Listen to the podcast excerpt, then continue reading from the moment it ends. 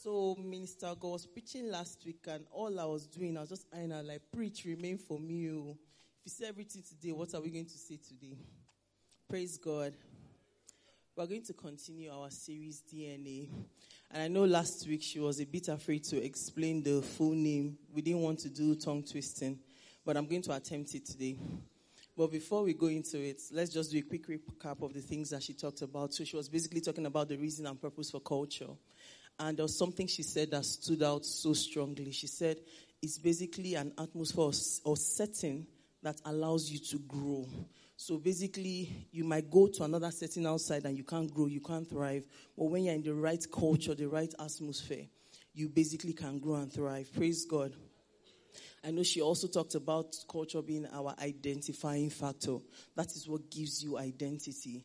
You know, when you see some tribes, some ethnicities, some races, you just know that you don't need, they don't need to tell you where they are from. Just by the way they behave, the way they greet, the way they genuflex, the way they gesticulate, their demeanor generally, you can just tell these ones. And she, she gave an example, I remember from Second Kings, when that woman saw the prophet, she was like, I perceive that this is a man of God. So culture does give you identity. Praise God.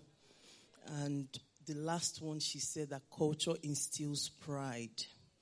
It instills pride. It gives you something to be proud about. It's just a shame if, if for people that don't belong, that don't have any identity, you are not you are not plugged or attached to any house. And she also said something that there's the general Christian culture, and then we have the DCC culture, our own, our culture, the way we behave, the way we talk, the way we think. We have the general Christian foundation one, but we also have the one that we do here. Praise God. How many of you can remember the DCC cultures that she talked about last week? Let's know the serious students. I know she gave about one, two, three, four, five, five of them. Can anybody try? Excellence, thank you. Which other one? World rule, yes. Service, we always win. There's one more. Good marriage, thank you. Ah, we did try. Oh, Jesus. Praise God. So I'm basically going to be writing off that. So, um, last week, she was talking about DNA meaning a word, and it basically means deoxyribonucleic acid. Don't worry. I would try not to confuse you. Think of three things. So there's DNA, there's genes, there's chromosomes. If you're talking about genetic makeup or any time identity is in question, whose father is this? Whose child is this? Where are they from? What do they do typically? They go and do a DNA test, right? So DNA is what constitutes what you call a genetic makeup in science. And inside the DNA, you have genes. In those genes, you have chromosomes. It's just simple. DNA has genes. So a DNA is, DNA is like twisted ladder. And then the crossings across that ladder is what you call genes. And then what makes up those genes is what you call chromosomes. And guess what? Any child gets half of their chromosomes or genes from the mother and the father. There are typically about 46 of them, 46 chromosomes in any human being. You get 23 from your mom, 23 from your dad. Guess what? If you get 22 and a half from your mother and 23 from your dad, there's a defect. If you get 23 and a half from your daddy and 23 from your mom, that's what you call genetic defect. Now let's bring it back to the Bible. If the foundation be faulty, complete it. Mm-mm. If the foundation be faulty, so at times when you see children out there that typically have syndromes or look a particular way, and they tell you it's a genetic defect, there's actually nothing you can do about it. As in default is from this from foundation, you can't do anything about it. So you need to understand why we're taking our time to teach our DNA here in DCC because it sets the foundation for everything that we stand for. And a church that is 26 years, 26 years old, by now you should know that is beyond the ministry, it's now a legacy. It's beyond us. It's now about the next generation. So let's, let's just do a quick calculation, right? We have Caleb, we have Caleb Church, we have the main DCC, which is us, and then we have um, well, Transform Nation. Chances are there are children in Transform Nation that were born in DCC because Transform Nation is 20 to 27. So there are, there are very high chances. Let's now go down to PG. The question in PG is going to be really, were you born on the mainland or were you born on the island center? It's not, were you born in DCC? It's default. Like, which center were you born? were you born in DCC mainland or were you born in DCC island? So this thing has gone beyond us. And that is why it's very important for you to understand so we can transcend. And when I'm saying trans- translating or transcending into the next generation, don't just think parenting. Any position you occupy in church, whether it's leadership, you're mentoring, you're a HOD, any form of spiritual or physical parenting position that you occupy, it is basically a very strong responsibility for you to ensure that you are transferring our culture unadulterated to the next generation because once there's a fault, there will be a defect. Remember what we said 23 and a half plus 23 problem, 22 and a half plus 23 problem. So it's very important. And guess what? You cannot exactly teach what you do, have not lived. You know, my children, my children literally use this our David never lost the battle. It's rap for them when we're doing devotion at home. As David never lost a battle, they even do that. And I called them one day, I said, Come, what are we saying? What does this really mean to you? Like, my mom is what we usually, we just use it to close devotion every Sunday, and we also say it in church as David never lost a battle. So God's work with us be like, do you know why we say this thing? You know, some of us grew up in homes and in churches where we just know that a particular day we take communion. This is how we stay. This is the solemn state. And we didn't ask question. We just know that this is how it is done in our church. This is how food is cooked in our house. And guess what? When you go to another house and you eat something different, it's alien to you and your taste buds because this is not how, in fact, if you're not careful, you think that the way food is eaten in your house, that's the way it's done everywhere else. That is literally how cultish we should be with our, with our culture with the next generation. We must make sure that it's transferred unfiltered and unadulterated.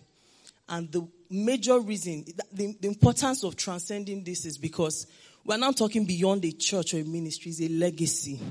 You know the way at times you say that um, some languages or cultures are getting extinct because it's not being passed down. It's not being passed down. And you really cannot teach what you have not lived. But let's start with Deuteronomy chapter 6 from verse 1.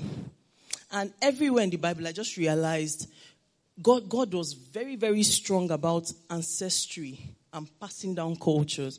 And when I'm talking about ancestors, I'm not talking about the ones in, the village, in your village. Those ones want to kill you. Let's just settle it. They're interested. I'm talking about our spiritual ancestry. It's very, very important. Literally, for every scripture we're going to read today, you see there. And God keeps saying, He keeps referring the people, the people of Israel, back to their ancestors. In, don't forget where all these things started from. And it's important to pass it down. Praise God. He says, Now, this is the commandment. Please give me NIV. NIV. Okay, these are, these are the commands.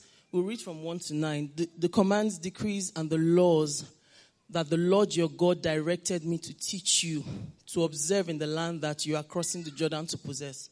Next, it says, so that you, how many generations are here? Say you, your children, and their children after them may fear the Lord your God as long as you live by keeping all his decrees and commands that I give to you, so that you may enjoy life. As David never lost a battle, there are things we must abide by to ensure that that scripture is true from generation to generation in David's Christian Center. It says, Hear Israel and be careful to obey so it may go well with you and that you may increase greatly in a land flowing with milk and honey, just as the Lord the God of your ancestors promised you. Verse 4. Here, O Israel, continue. 5. We're going to 9. Go to 5. Love the Lord God with all your heart, your soul. And so these are the instructions. 6. These commands I give to you, they are to be on your heart. 7. Impress them on your children. Like I said, don't just think as a physical parent now. Anybody that you are influencing or teaching in any capacity in this church, this applies to you. Talk about them when you sit at home, when you walk along the road, when you lie down, when you get up. Continue. Tie them as symbols on your hands. Bind them on your forehead. You know, there's the general des- um, definition of culture is, is, a way of life. Like literally the way you do things. It, what else is being talked about? It? Everything has been captured. When you're lying down, talk about it. When you're sitting down, tie it on your door. As in basically make it a way of life. Praise God.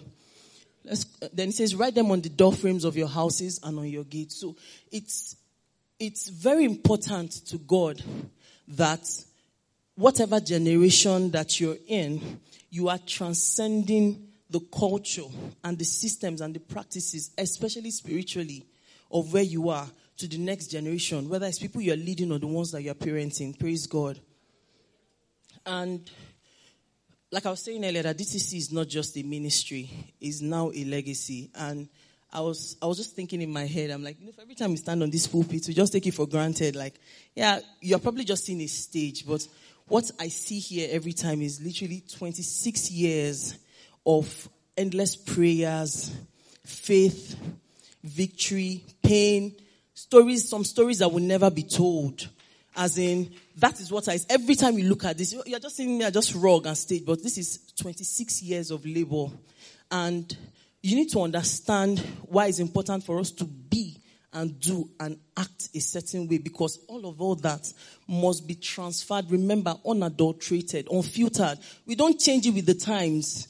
We don't, it's 2022. This thing was given in 1996. Let's calm down. Let's, mm-mm. It must be unadulterated. As it was said, David has not lost a battle. He's not going to start losing now. But guess what?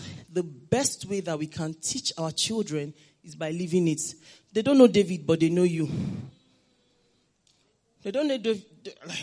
So when I started having that conversation with my children, so David never lost the battle. And then the next question, they got curious. It was, it was like distant to them. Okay, great. Yes, we read of David, David and Goliath and all the nice, nice things. But by the time I started telling them my own personal stories of how that scripture has come to life, you, you that are here, do you know how you were born? Come, let me tell you. You yourself, you are, you are, you are, you are an actualization of that testimony.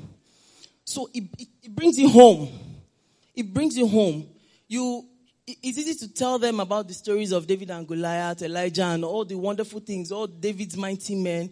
But how are you living that culture to translate into results that you can now use? You know, literally, the best way of teaching culture is show and tell. You show me by how it is working for you, and then you now tell me how you are doing it. That's literally the best way to transfer culture.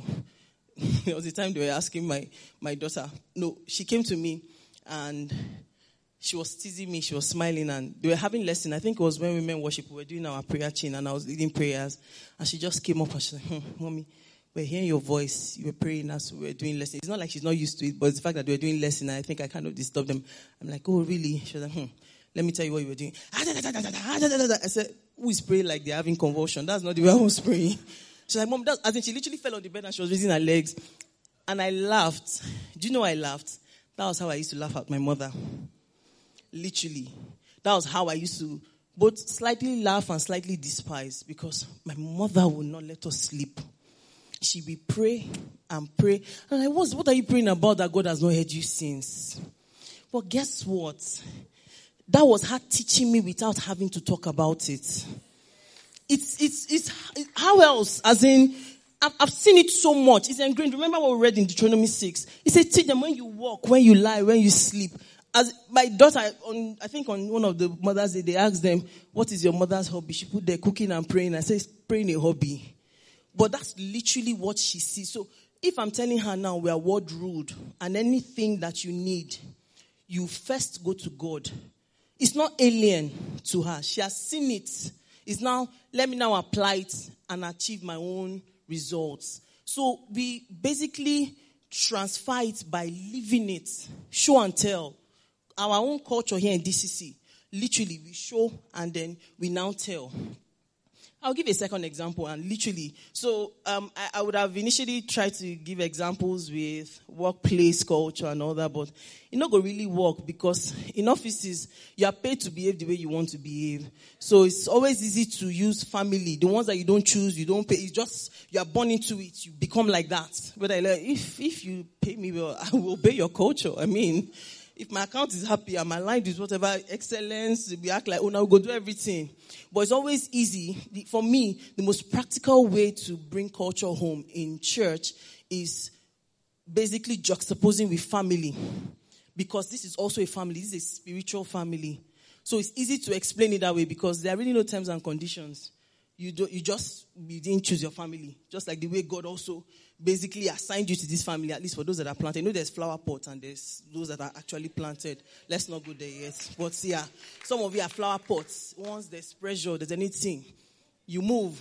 But when you are rooted, the righteous shall flourish like a palm tree in the house of, as in, don't be say breeze no they blow.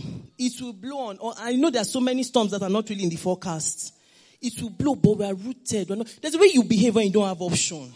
You know, there's a way. As in, if this is the only tap that feeds me, my children, my children's children, that's when we drink water. That's when we get food. That's when we do everything.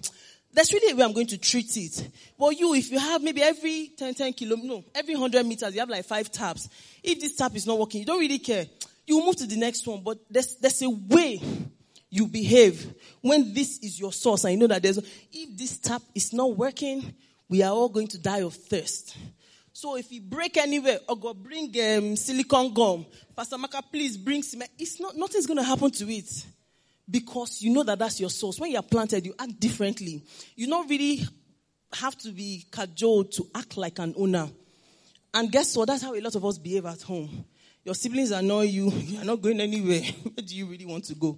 Your parents, some of some of you, your father has like 15 children outside the one that he has with your mother, but guess what? You still call him daddy.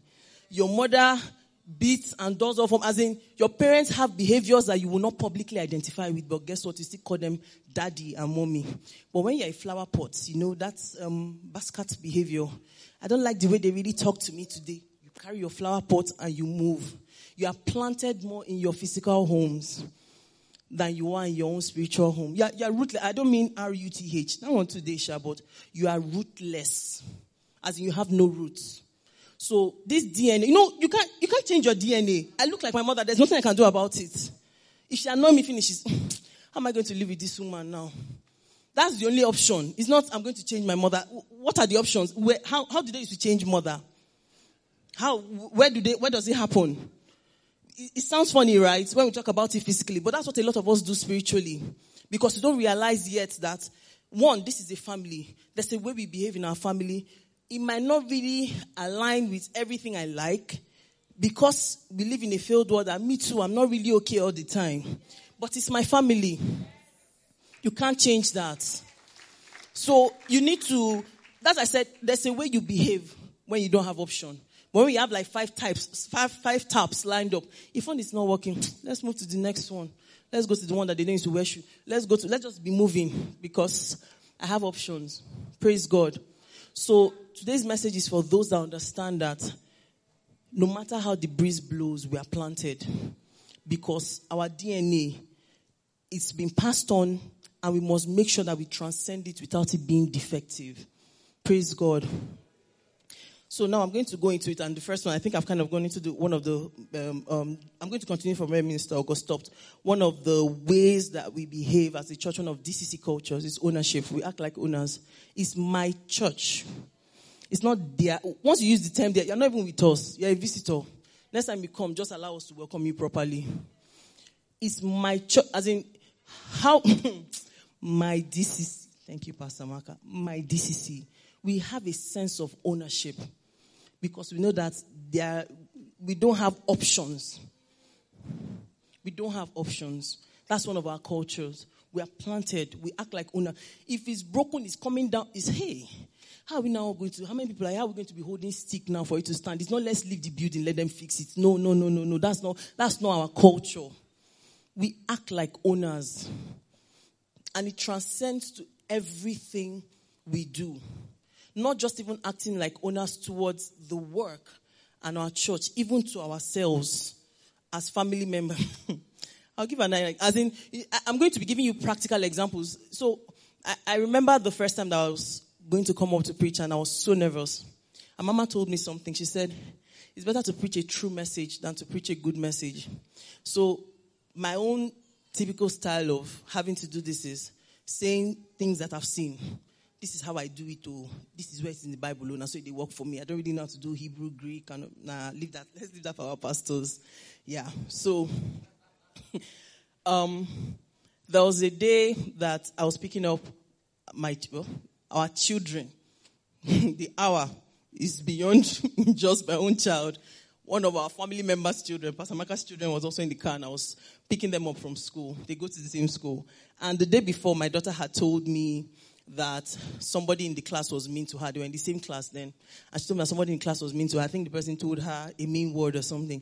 And of course, I'd done the whole talk. Oh, this is what you do, this is what you do, this is how you talk to her. Also tell the teacher, tell her that no, she can't talk to you like As in basically confront her and talk to her and don't be timid about it. So the next day, in the cars, I picked them up. I was now asking her, like, ah, Muna, so how did you go? Did you talk to Masha about being mean to you? As in, Isaac was not, I was not really talking to him.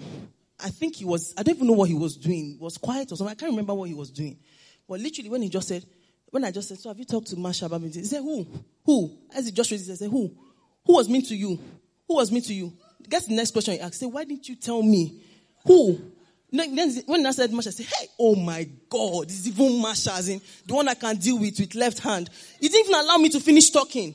He was angry, like, who, who was mean to you? And he said, you didn't tell me. Why didn't you? Me, I stopped. I said, I was just looking at them. I like, she was mean to you. He said, You didn't tell me. And I said, Who is that Masha? I said, Hey, oh my God. As in, it not even pained him more. Like, this one I'll just press with my left hand. I don't even use my two hands to deal with her. That's the way we, as in, we're familiar, we understand it. And the more we live these things, we are transcending it. We are transcending it. My, my daughter, my daughter went to one of her friends' um, sleepover and somebody took her tab. Somebody took her friend's tab. And she kept looking like, why are you looking sad? Ah, she took my tab and I've been telling her to give me back. She's not giving back. She just took, I went to call her. said she wants her tab. She took it and brought it. Because in our family, we used to fight first. We now ask later, what did you do again? Come. But, but you know, be truthful. Didn't you grow up in homes like that? In your natural physical home. So why do you think it's a crime to do it in church? Like literally, if when I was growing up, if I look for my trouble, just make mistake and enter my clothes. I'm okay. Like I'm okay. We go first beat you. We now go and ask the person, so what did you even do? Whether you were the one that went to look for trouble or we're not really interested in the story, we'll first protect our family first. When we're done with that, now come and say, hey, what did you do? But you say, why are you behaving like this? Why is your behavior bad? Why? Why? If we need to beat you, we'll not beat you too, but we'll first protect you from outsiders. That's the way we behave. That's our culture in DCC. We don't, we don't expose or, or shoot our wounded soldiers. We don't, we don't do that. We protect, as in, we're so big on, that's one of the ways we know that DCC has really, is really ingrained in you. If something is happening, you're not, you're not thinking of only yourself. You're thinking of the others. Maybe you go to a place and their children or something is happening in PG. It's not let me go and carry my children. It's, hey, all our children need to come out. We, we have, it's so, it's literally like instinct. It's, remember, DNA. That's the way it is. That's, we, we protect our own. We have that sense of ownership. I, I, I, as in, I could give you countless examples. Countless. But that's one of our cultures. We act like owners. Once you are be, behaving like, mm, they are, they are church. They are this, they are pastor. You are, you are a visitor. Next time we'll welcome you properly. Praise God. And then the next one is outreach. This one is basically, should I say, is two dimensional. We first started from inside inside church here. We don't really used to mind our business in this church. And it's not, it's not, it's not because we're interested in your story or your gist. We're not easy to do anything. No. Whatever madness you think you have, we are treating mad people constantly, just that we don't talk about it. The major reason why we're asking is because it is important to us that we decongest hell. And we have seen and learned that when the devil wants to destroy anybody, the first thing he does is to isolate you. You know, the general secular proverb is he who the gods wants to kill, he first makes mad. The devil's strategies, he wants to destroy you, he will first isolate you from all the people that can help you, all the ones that can pray for you. That's when suddenly church is in your heart. Why were you not in church on Sunday? Um, I was busy. So I was asking somebody, I think it was last week. I was asking one of my ladies, I was like, ah, I didn't see you in church on Sunday. Yes, ma. I said, no, I'm actually waiting for the response. Why were you not in church? uh, I couldn't make it. Why? And she was a bit confused. I'm like, no, I want to know. Let's know the, let's know where we are and how we can start helping the help. Do you understand? Because we can't be trying to pull unbelievers from out there and you, which you are, you are here and we're ignoring. So we're not really that kind of church that you don't see you for five weeks and, oh, welcome. Mm-mm. We're a family. If you don't see your brother for five days at home, as he arrives the gate, it's not, mommy is going to kill you. Come here, come and tell me first of all, where did you go? That's how we behave. So the outreach, we first start with inreach. We look out for one another because it is very important. you see that great commission, Matthew 28, go into the world, is very, very important. We first start from here, then we now go out there and we are big on outreach because we know that it's important that hell is overcrowded. We need to decongest it. Have you ever seen anybody that wants to declutter your house, that maybe a hoarder, and are not okay, we need to take out things. And we're like, don't touch this. The first question is asked is why? Why don't you want me to touch it? the goal is to help you. You don't really have to like it, but we all know what we're working towards. Let's take things out. So most times when maybe the pastors or your HOD is asking you questions, it's not really because we're using your story or problem or gist to do anything. It's because we're interested in your soul. Outreach is a culture for us. We don't, we're not really face your front, 90 degrees, bless you. We're going to, we, we, it's not, it's not this, that. Everybody will open nose in your business. That's, that's the way we are. And guess what? It has saved a lot of us. A lot. You know, I said something earlier. It's not every storm that is in the forecast, though. It's not, if, if you have not been in a position where you need family to come through for you, you will not really appreciate. It's not every storm that used to make weather reports. So it's very, very important to have that accountability spirit. This is my family. So we'll know when we want to start praying. Let's know, where, let's know where the devil wants to start pressing you from and we'll start preventing it. Giving. This particular one. I'll give another example. Like I said, family stories. We don't really keep secrets in this our house. So um, I think it was on Sunday. We were coming to church, and my daughter came to meet me. They always ask for Jesus money, and that sometimes I remember, sometimes I don't. It's not every time we remember to get cash out. And she now said, Mommy, you've not given me Jesus money for like two weeks now. I just wanted to let you know that I've emptied my piggy bank because I have to take Jesus money to church. So a part of me wanted to like, why? But piggy bank. And then another part of me now remembered that some days ago she actually came to ask me a question. Mommy, are we really expected to give God everything? Does God ask us to give him everything? I said everything in terms of what? She's like all our money. I said money is the list of the things that God needs from us. He first needs our hearts. We're going to read the scripture. Second Corinthians 8 5. Please give it to me in message translation. Um, it was talking about a particular church. And he said, What shocked me, Paul was saying that what shocked me about, let's read, it says, This was totally spontaneous, entirely their own idea, and caught us. This, this church, they were suffering. Oh, if you start from verse 1, they were suffering as in they were in deep. So Paul was confused. He was like, These people are in misery, they are suffering, they're in trouble. But at the same time, they are happy. And he said, basically, this is why. He says, what explains it was that they had first given themselves unreservedly unto God and to us. He says, the other giving simply flowed out of the purposes of God working in their lives. If you're still holding your money back, you have, you have not put yourself on the altar yet.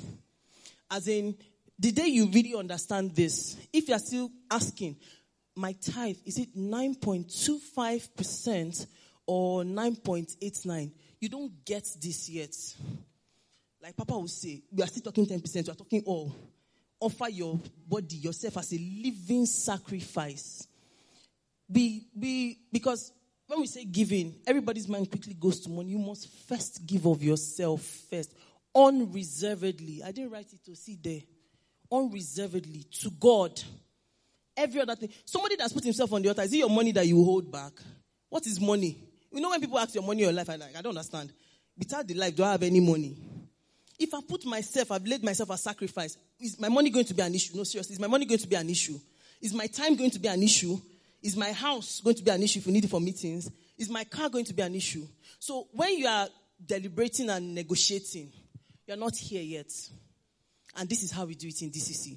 Every, as, we have carried people's cushion for their house, from their house, to gain momentum if the cup fits where it is. Well, how can, your kitchen will empty to come and set up welcome. We give of ourselves first. It's, it's called being sold out. So if you're still, ah, this 10%, God, did you really mean 9.7? You're not, you're not with us. It's not, that's not the way we behave. So when my daughter told me that she emptied her piggy bank, I'm like, ah, this guy is catching this spirit. Sure. Just ensure that you always have for free money so this um, piggy bank will not be staying empty. So it's it's very very crucial. Like I keep saying, this culture is show and tell. Oh. It's show and tell. If you're a leader, HOD, and you have people that are living contrary to what you're saying, check what you're showing. There's a very popular saying. It says, What you are screams so loudly in my ears, I can't hear what you say.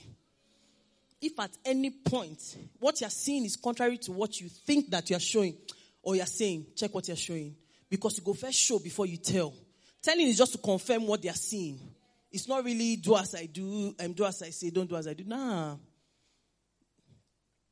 Let's keep going. Faith. This one, I don't even know. Do we? Let um, as in, should we should we dwell on it? The stories. We do. Faith is our currency. That's the currency we use to cash anything, any anything. So I'm going to tie this with another of our culture. We do big things. We never take anything our size, and we do big things because we have faith. If you don't have faith, you can't do big things. If at any point, even if you go to our parents, Papa and Mama, and maybe you're talking about something and all that, and you think just looks like something you can do with left hand. There's a way Papa will just look at you like this. You just know that, ah, did I really hear God? If it's not yet scary, if it's not looking like a Goliath, then it does not resemble things, the things that David takes on. Because his, his, his MO is usually giants, you know, whether that his size or not, right from when he was a small boy. So if it doesn't really look like a Goliath, are you sure it's David's style?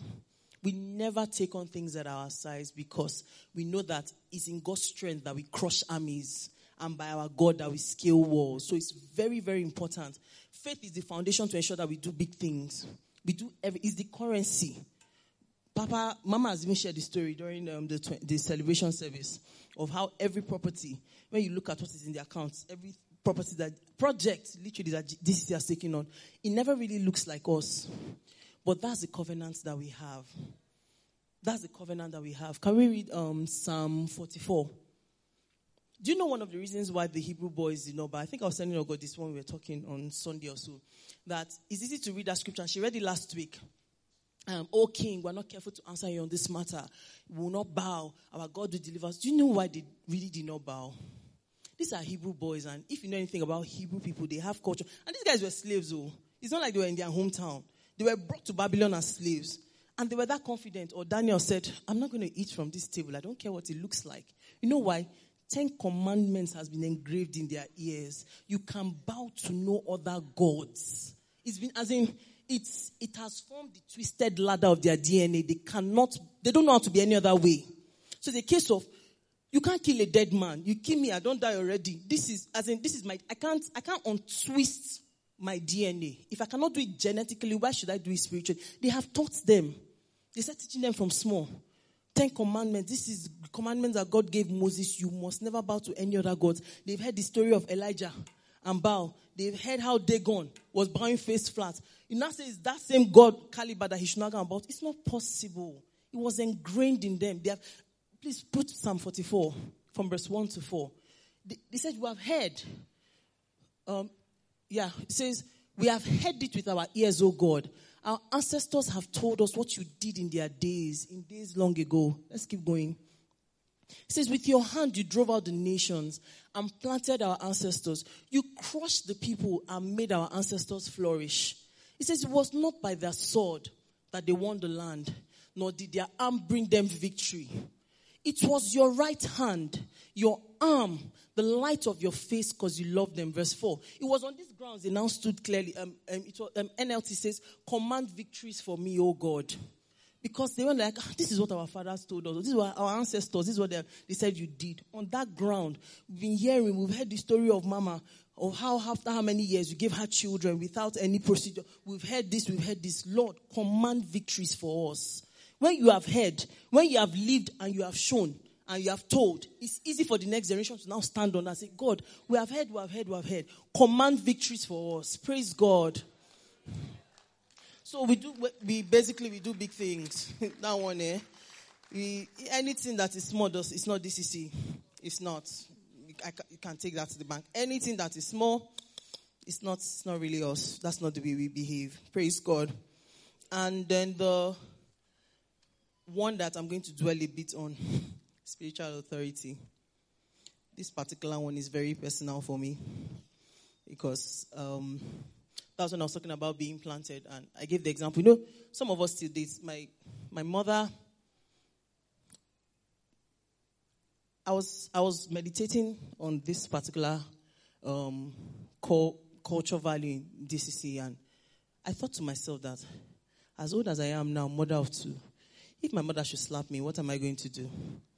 I've ever. even when I turn 50 now, remember, what's the worst you would do? Ah, mommy, now, mommy, why you to do this? Mommy, mommy, you're a grandparent. See, I'm somebody's mother. What, what are you? And as I say, I'm saying your face now because another slap can actually really come. That's the level of honor we have for our physical parents. And like I said earlier, for a number of people, your physical parents have not really done so much other than giving birth to you. But you still honor them. Some have. But we need to understand something that honor for spiritual authority, starting from both our spiritual parents, our pastors, our leaders, it's, it's not just a culture for us in DCC, it's a commandment. If you ever find, and it's, it's beyond DCC, oh, we honor even the fathers that set the foundation of the things that we are standing on. It's, it's a big deal. If, if, you are, if you are here and maybe they are castigating a pastor or anybody at all that represents God in any capacity on platforms, and you ever even like or share basket behavior, tell the person beside you basket behavior. We don't do that. You know, imagine if Joshua, after everything he has seen Moses do, and he now eventually takes over leadership. And the first thing is start saying, hmm, that Moses self, eh, his temper is just terrible. Hmm? And so they give a commandment, just break them. These ten commandments, we don't even know whether it's true. It just came from his mind. why couldn't he listen? He was just so hot tempered. God said, speak to rock, you smashed it. Where do you think all of us, as our lineage from that Joshua to now, would have been? When God called him, the first thing he told him, Joshua 1 verse 7, please can you put it up? He says, Listen to everything Moses has told. He said, Don't turn from me to, as in, don't even move. He said, Don't turn from me to the right or to the left. If you are, as in, let's, let's try and paint a picture of a stupid Joshua just for the sake, for, sake of example. And he starts saying all those rubbish. I'm just trying to imagine. God would be like, when this guy was negotiating release of you and your whole lineage, you were probably running around in Pampers, or you're not even born. You crossed Jordan, River Jordan, and you were cruising. This one crossed Red Sea with Egyptians behind them. Let's not even go into all the different things I went to. That, that, like, as in, let's let's paint a, a stupid Joshua for like one, one, minute and try and imagine where all of us from that Joshua till now for don't be. When I tell that God is very big on ancestry, and when I keep saying ancestry, it's not your village one. Those ones want to kill you. Let's settle it. We're talking about our spiritual ancestry. It's so important. Founding fathers, honoring spiritual authorities. Before we even get to church, any founding father of faith, we, as in, the onus is on us to ensure that you honor because it's not like you yourself, you're really perfect, you know. Be strong and very courageous. Be careful to obey, obey all the law, all that my servant Moses gave you. Was Moses a perfect person? No, he had bad temper. He truly, truly broke um, commandments. Now, the one we remember, now he read give us. But he says, You do not turn from me to the right or to the left. Why? No, no, you need to read that line. Why? So you see the way people used to carry a B. You see it here. That's way Papa calls it. You see way people to carry B. As in, it's, it's a commandment. It's not really always about the individuals, it's about the office they occupy. Anybody that is in any position of leadership. It's not about the person said Nebuchadnezzar's head, was he correct? He had everything, as in schizophrenia, psycho, anything you can imagine that has near antique. Nebuchadnezzar had it. But guess what? Daniel honored him to the teeth. Because he knew where, he said, in our covenant, we don't really used to behave like this. Whether the boss is mad or not, it's, it's, not, it's not my problem. My part is important. Spiritual authority. Why? He says, that you may be successful wherever you go. Ephesians 6 1 that we used to shout up and down. Obey your parents in the law, for this is right. Honor your father and mother. It says the commandment we promise. Why? So it will be well with you and you will live long. It is very, very, very important to us. It's a commandment, honoring spiritual authority. If you ever find yourself in the atmosphere, environment, scenery, where they are talking about, let's not even bring it home because we assume that people here, we don't do that.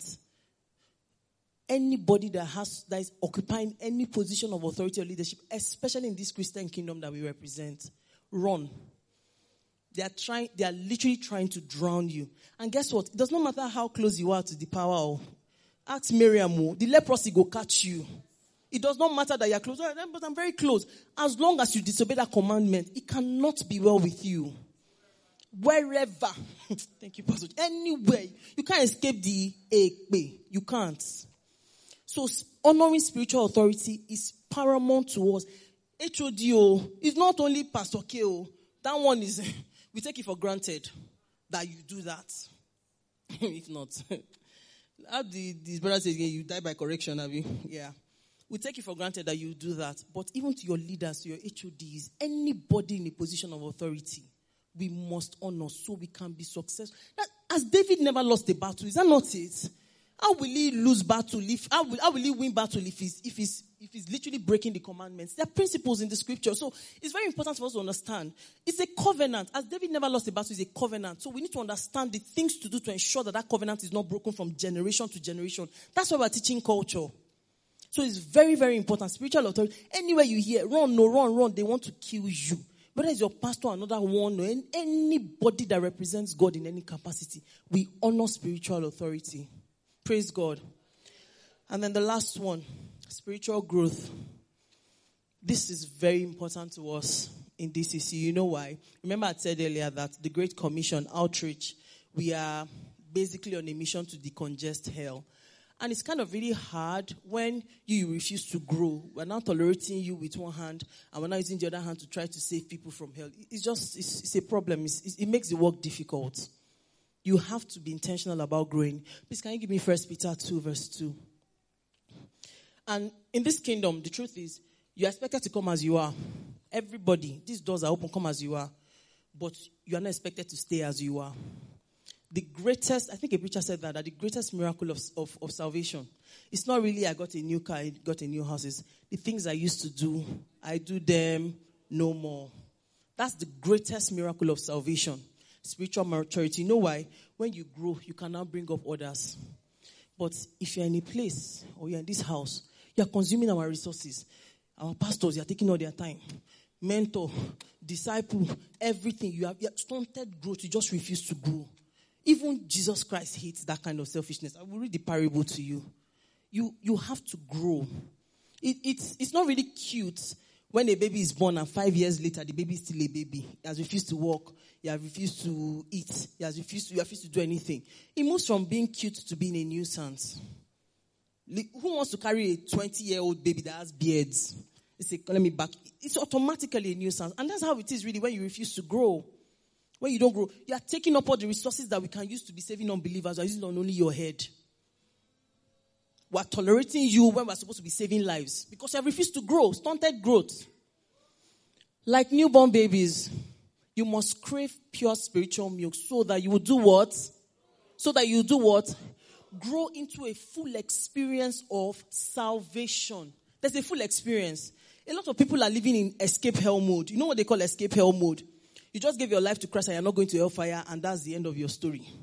You're not doing anything else again. The only thing that happens is that you escape hell. And when rapture happens, you go to it. That's all. So you might have as well just ask God to take you when you give your life to Christ and stop consuming our resources. Make we see road, save others. So just in case you are here and you are you have refused to grow, you have just you are constantly in escape hell mode. You are not, you know, reservoir. You're just taking, taking, taking. You're not giving out anything. After a while, really, you start becoming a nuisance because we could use those resources to save much more you have to grow. Have you ever seen a child that just eating, eating, eating, eating and not growing? As in, and it's not like there's a defect or anything. You just refuse to grow. It's not really funny. If that's happening, that means there's what? A genetic defect. Because it's not normal. If you're eating automatically, you should just grow. Give me Luke 13. I think that's the last scripture I'm going to read on that. Yeah, Luke 13. It says, Then Jesus told this story. I told you that Jesus hates that kind of behavior. Let's see it in the Bible. It says, Then Jesus told this story. A man planted a fig tree in his garden and came again and again to see if there was any fruit on it, but he was always disappointed. Seven. Finally, he said to his gardener, I've waited three years. We are even patient. Some people don't wait like five years, ten years. We're Christians in this church. He says, I've waited three years and there hasn't been a single fig. He says, cut it down. It's just taking up space in the garden. He says, the gardener answered, Sir, give it one more chance. Leave it another year. And I'll give it special attention and plenty. We'll pastor you, mentor you, disciple you, pray for you, intercede for only you. Verse 9. He says, if we get figs next year, fine. If not, then you can cut it down. We have to grow. It's very important. And you need to understand something that everything God does never really ends with you. He blesses you to be a blessing. So if you collect for only yourself and you stop there, it's not that's not the way we behave here. Because we know that in the first place God saved us. You move to from come and see to come and die. You and start telling others. Remember that woman, one of the most prominent evangelists in the Bible, in John chapter 4. Immediately she saw the light, she ran to go and call others. That's the way we behave here. Were you blessed this evening? Can we rise up as we pray?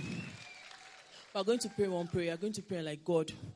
I don't want to be stunted anymore in my spiritual journey. I want to exhibit the culture. I want to show and tell. You're going to pray it from the depth of your heart that, Lord, as a, a, a, member of this family that is rooted and planted, since I'm not flower pot, I want to show and tell in every area of my life. I, I want what I am to scream so loudly that I don't need to talk too much and people will know that I'm a member, that in my DNA is literally fully entrenched as DCC. I want to grow. I want to give of myself first. I want to be able to pull others. I don't want to be consuming resources. I want to respect spiritual authority both within my house and outside because that's the way we are trained. I want to respect the foundations of which my own salvation was, was birthed. I don't want to take anything for granted. Can you open your mouth and begin to pray? Nessa, uh, we want to decongest hell. I, I understand now the importance of outreach. It's not really because I'm trying to go out there to show off anything, but because we know that we're on a mission to ensure that as many people are pulled out from the pit and from hell. I want to take ownership. I want to always act like this is my home because it is my home. I don't have any other options. This is where you have planted me and I need to grow. I need to bloom. I need to transfer it unfiltered to the next generation. I need to transfer these cultures unadulterated, but I must live it first. I must show before I tell. Lord, help me to work out my own salvation with fear and trembling. You have saved me now. Help me to do the work so I can pull others, so we can bring in more people. I want to continuously desire your word, your truth. I want to continually seek ways I can be a blessing because that is how spiritual maturity happens. Help me to catch the spirit of the house. If you have not caught it, Lord, help me to catch the spirit of this house where you have planted me. That anywhere people see me, they will know that this one, this one is different.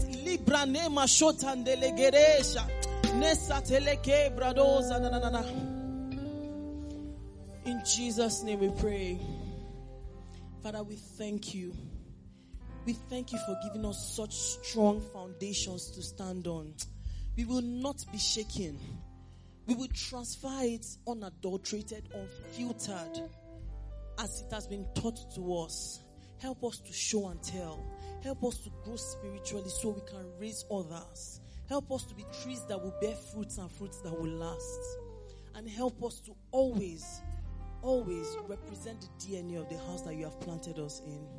Father, we thank you. Thank you for the privilege of such a spiritual family. We do not take it for granted. And we thank you for the covenant of this house will continue to speak over our lives.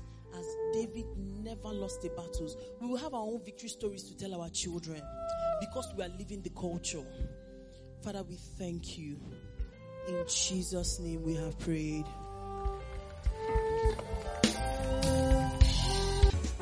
We know you've been blessed by this message. To order a copy of this message or any of our messages, you can call us on 080 777 14411 or 080 777 14412. Or you can visit our website on www.davidschristiancenter.org. David's Christian Center, home of victorious people.